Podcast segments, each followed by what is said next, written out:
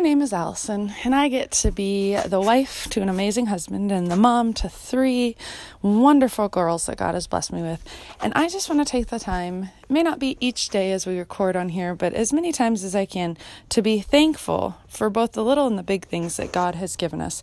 And I want to encourage you to be thankful as well and to take the time to mark those opportunities and say, Thank you, God, for what you have done. Thank you, God, for what you have given me. Thank you, God, for who you are.